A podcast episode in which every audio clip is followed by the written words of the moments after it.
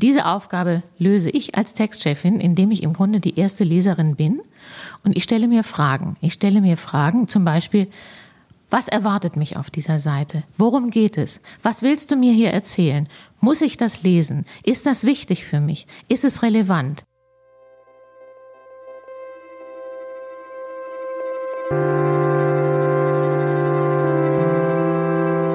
Die Geschichte hinter der Geschichte.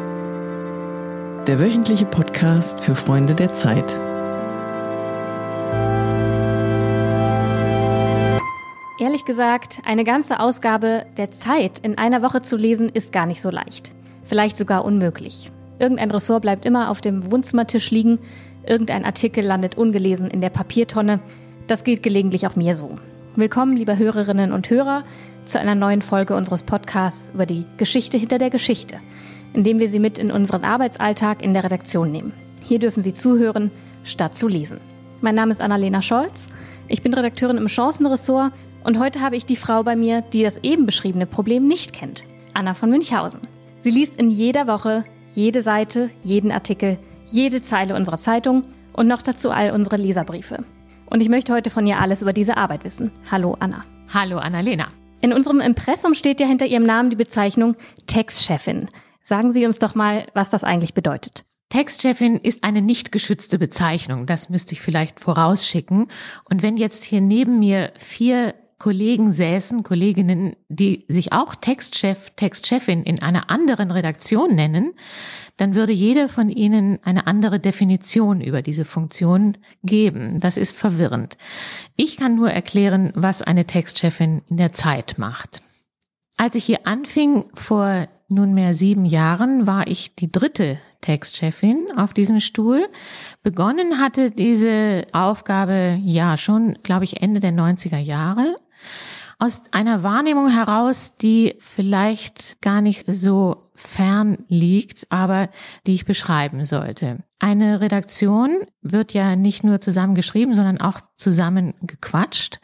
Und im Lauf der Produktion bespricht man Themen mit Autoren, mit Kollegen, mit Reportern. Und ein Text kommt zustande, auch durch das Zusammen miteinander verhandeln. Was soll da drin stehen? in welcher Richtung wird recherchiert, welche Personen spielen die Hauptrolle in einem Text. Und am Ende wird daraus eine Zeitungsseite. Und die Redakteurinnen und Redakteure, die diesen Prozess begleiten, stecken so tief drin in dieser Entstehungsgeschichte, dass sie sich gar nicht mehr hineinversetzen können in die Position des unvorbereiteten Lesers, der unvorbereiteten Leserin. Die möchte nämlich auf Anhieb verstehen, worum es geht. Und diese Aufgabe löse ich als Textchefin, indem ich im Grunde die erste Leserin bin und ich stelle mir Fragen. Ich stelle mir Fragen, zum Beispiel, was erwartet mich auf dieser Seite? Worum geht es? Was willst du mir hier erzählen?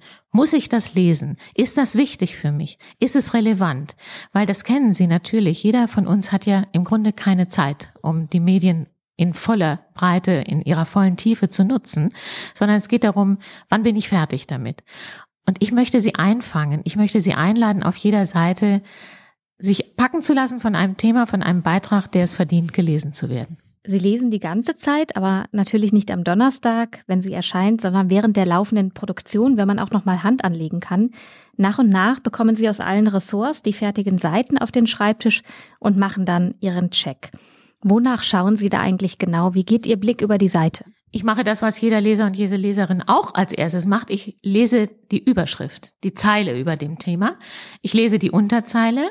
Ich überlege, verstehe ich das, was mir da gesagt wird? Ist dieses Thema so aufbereitet, dass ich sofort Zugang habe zu diesem Artikel? Ich sehe mir aber auch die Bildunterschriften an. Ich sehe mir auch die Blocker an, die eingeblockten Zitate, die Zusatzelemente auf der Seite. Das alles gibt ein Bild sozusagen über diese Seite über dieses Thema und ich frage mich sozusagen, ist das einladend genug? Im Grunde ja. Ist das die entscheidende Frage? Hat der Leser sofort Zugang zu diesem Thema?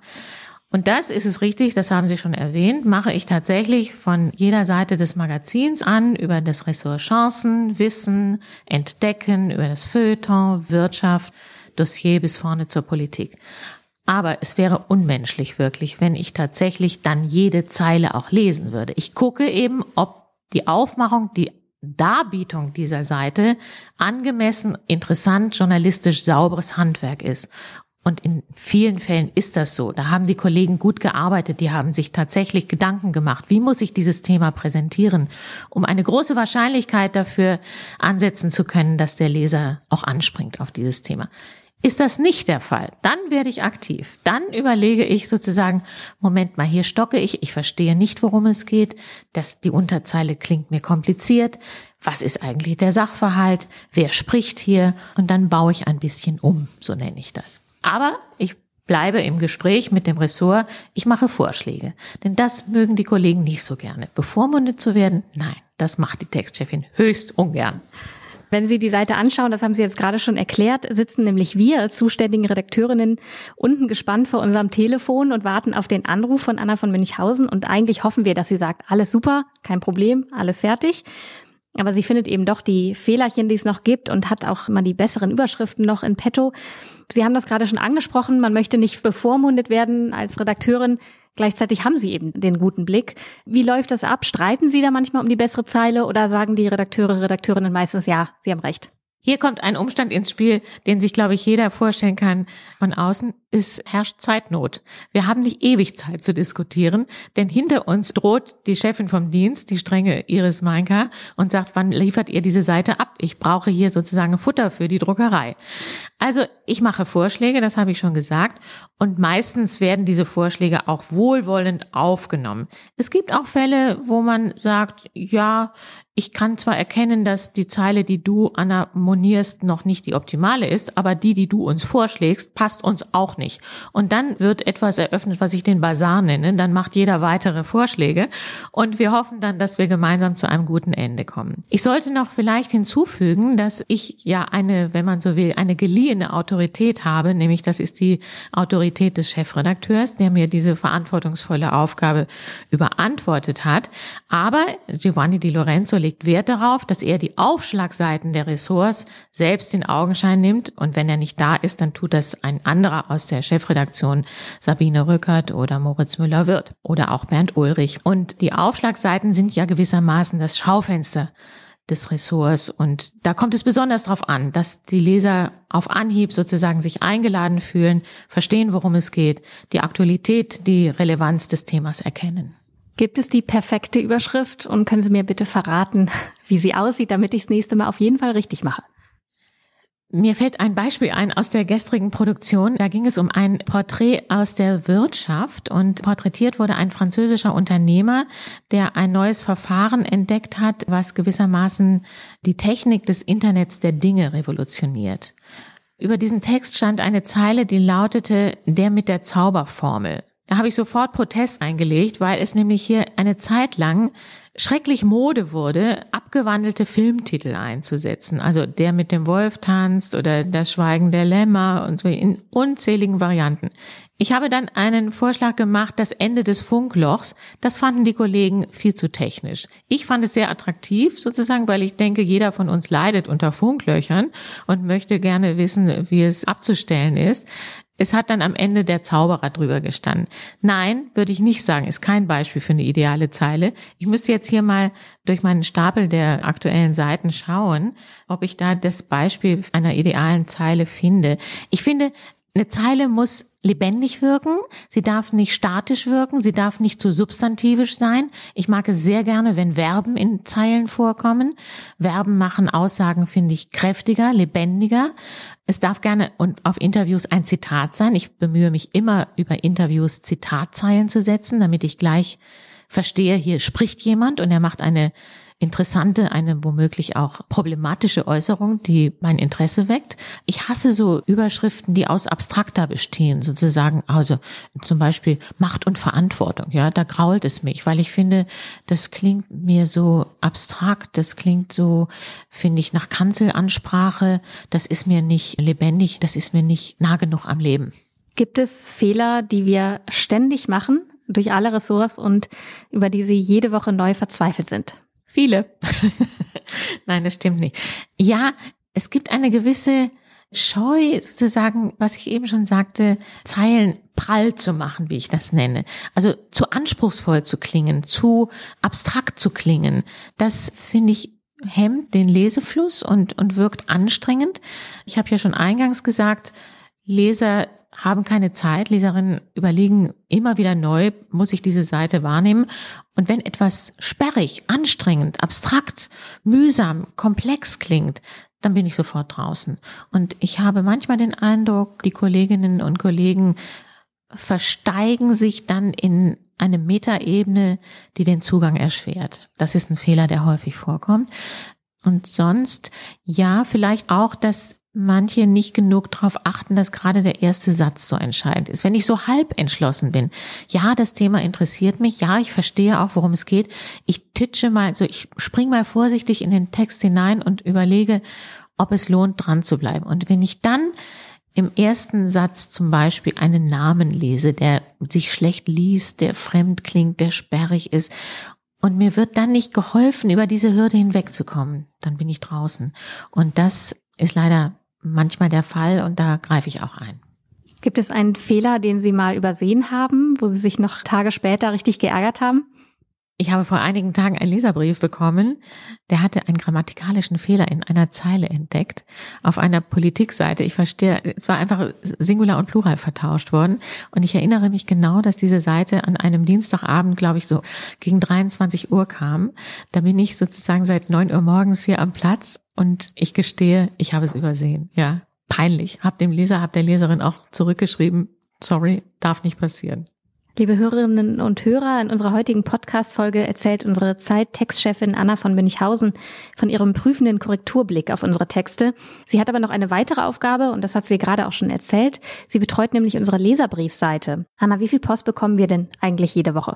Ich bin nur zuständig für die Leserbriefe, die auf die Printausgabe antworten. Und das äh, sind in den vergangenen Jahren wirklich deutlich mehr geworden.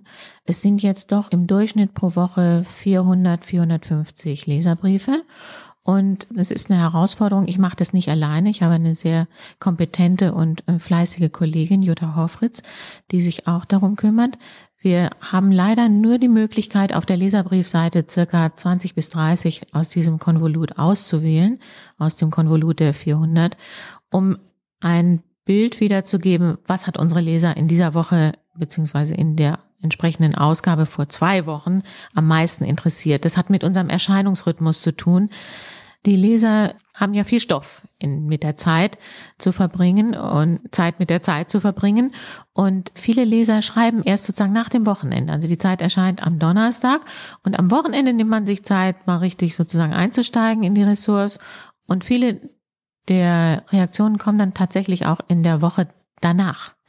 Insofern haben wir uns angewöhnt, die Leserbriefe zur Ausgabe abzudrucken, die vor zwei Wochen erschienen ist. Das reicht, um sich noch zu erinnern, was war denn da, was habe ich denn da besonders interessant gefunden. Und unsere Leser sind meinungsfreudig, ja. Nach welchen Kriterien wählen Sie aus, welche Leserbriefe abgedruckt werden? Sie sollten klar formuliert sein, sie sollten nicht weitschweifig sein, sie sollten eine klare Position formulieren. Eine, sie können sehr gerne kritisch sein. Es geht hier überhaupt nicht darum, nur Zustimmung zu spiegeln. Das wäre langweilig und das wäre auch dem Niveau unseres Blattes nicht angemessen. Ich möchte auch gerne eine Bandbreite von Reaktionen zeigen. Gerade zum Beispiel zu der großen Geschichte über den Fall Dieter Wedel im Magazin hat es absolut konträre Meinungen unter unseren Lesern gegeben. Die einen waren der Meinung, das ist heikel, das ist Sensationsberichterstattung, während die anderen sagten, wunderbar, dass ihr den Mut habt, einen mächtigen Mann hier in dieser Weise auch sein Verhalten vorzuhalten. Das spiegeln wir, das versuche ich auch proportional angemessen auf der Leserbriefseite wiederzugeben. Ich fände es unfair, da zu manipulieren und zu sagen, alle Leser fanden das super. Kommen eigentlich auch noch Leserbriefe richtig per Post oder schreiben die meisten eigentlich eine E-Mail? Der Anteil der per Schneckenpost eintreffenden Reaktionen ist verschwindend gering geworden. Also ich würde mal sagen, pro Woche sind das nicht mehr als 10, 12. Jeder Leserbriefschreiber bekommt eine Antwort. Er bekommt das Signal, Ihre Post ist eingegangen. Wir haben Ihre Reaktion erhalten. Das heißt, jeder, der uns schreibt, kann sich auch wiederfinden. Das digitale Pendant zum klassischen Leserbrief ist ja eigentlich der Online-Kommentar, für den wir auf Zeit Online auch sogar eine eigene Community-Team haben. Wir reden ja viel darüber, dass sich im Netz viel Hassbahn bricht, dass unsachlich und unfreundlich kommentiert wird. Gilt das auch für die Leserbriefe, die der Printzeit zugesendet werden? Ich habe den Eindruck, dass es nicht zutrifft.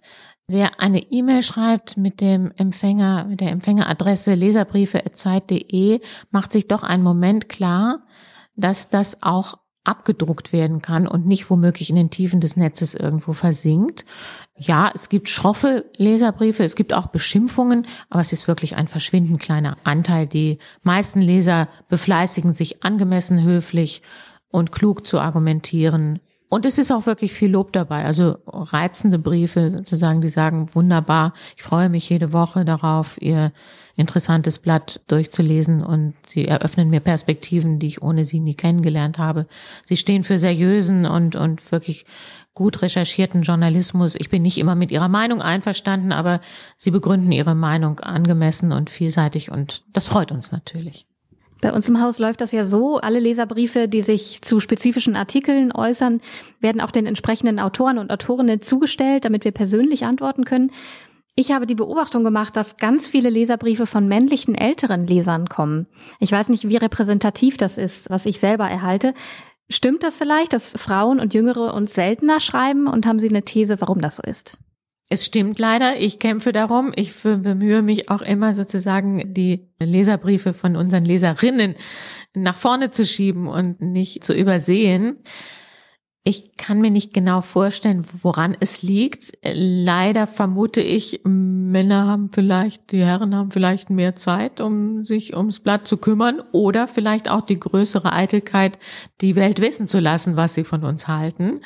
Es gibt aber auch häufig Schreiberinnen unter unseren Leserinnen und ich denke da an eine pensionierte Lehrerin, die nahezu alle zwei Wochen schreibt und beinahe jedes Thema auch noch mit ihrem persönlichen Erfahrungsschatz unterfüttert. So jemand haben wir im Chancenressort auch, der, glaube ich, gar nicht so glücklich ist mit dem, was wir schreiben, denn der schreibt oft sehr kritisch und emotional, aber es ist irgendwie schön, weil er doch ein treuer Leser zu sein scheint. Haben wir ganz viele von solchen Leuten, die ganz häufig schreiben und wo man auch merkt, die arbeiten sich richtig an der Zeitung ab? Der Herr, an den Sie denken, den kenne ich natürlich auch. Der hat inzwischen ein so enges Verhältnis mit uns, dass er mir an Wochenenden Fernsehtipps gibt. Viele nicht, aber ich würde schon sagen, so hm, zwischen fünf und zehn von Namen, die mir so geläufig sind, dass ich beinahe schon drauf warte, wo, wann sie sich zu Wort melden. Und da merkt man sozusagen, das sind langjährige Abonnenten, die uns äh, mit Herzblut verfolgen, aber auch kritisch sind. Die können sehr, sehr klar auch sagen, wenn sie den Eindruck haben, wir haben uns verrannt mit einem Beitrag oder eine Meinung nicht angemessen genug fundiert vorgetragen. Doch, die gibt es, ja, und die lieben wir natürlich. Wir kommen zum Schluss unserer kleinen Unterhaltung über Ihre Arbeit als Textchefin, liebe Anna von Münchhausen. Bei all dem Korrekturlesen unserer Zeitung, dem kritischen Blick auf Texte und Überschriften, können Sie eigentlich entspannt andere Zeitungen und Magazine lesen oder haben Sie im Kopf immer so einen Rotstift mit dabei? Nein, den Rotstift kann ich Gott sei Dank hier am Schreibtisch zurücklassen. Aber ich liebe es, andere Zeitungen und Zeitschriften zu lesen und finde natürlich auch in anderen Blättern auch vieles, was richtig, richtig gut gemacht ist. Und wenn ich einen Beitrag zum Beispiel in der Süddeutschen oder auch in der Frankfurter Allgemeinen oder im New Yorker oder in der New York Times sehe und finde, boah, ist das eine gute Idee, dann ärgere ich mich natürlich, dass wir sie nicht selber gehabt haben. Und ich versuche auch immer ein bisschen mit den Augen zu stehlen, wenn ich irgendwo entdecke, dass jemand einen Stil hat in einer Aufmachung, in einer Überschrift, von dem man sich etwas abgucken kann. Das Bessere ist des guten Feind. Sie müssen alles lesen bei uns, aber vielleicht gibt es etwas, das Sie besonders gerne lesen. Gemeine Frage, haben Sie ein Lieblingsressort? Hm, habe ich ein Lieblingsressort? Ich habe hier mal ganz früher in einem Ressort gearbeitet, was es nicht mehr gibt. Das hieß das moderne Leben. Das ist im Grunde heute, ja, würde man sagen, es ist zu Teilen im Magazin wiederzufinden, aber auch in Entdecken. Und ich glaube, da habe ich immer noch so eine kleine, kleine Herzenswärme, wenn ich diese Ressorts äh, mir anschaue. Aber eigentlich finde ich das Tolle an unserer Redaktion, dass man in jedem Ressort jede Woche etwas entdeckt, was man nicht wusste, was einem wirklich eine interessante Perspektive, einen absolut neuen Standpunkt eröffnet. Und ich lese auch immer sehr gerne die Fußballseite. Liebe Hörerinnen und Hörer, das war eine neue Folge unseres Podcasts, in dem wir Sie hinter die Kulisse der Zeit nehmen. Bei mir war heute Anna von Münchhausen, die Textchefin der Zeit. Sie hat mir erzählt, wie man perfekte Überschriften textet und was in unseren Leserbriefen steht. Alle Podcast-Folgen finden Sie unter freunde.zeit.de. Abonnieren können Sie uns bei iTunes und Spotify. Mein Name ist Annalena Scholz. Ich wünsche Ihnen diese Woche viel Zeit für unsere Zeit. Tschüss. Auf Wiederhören.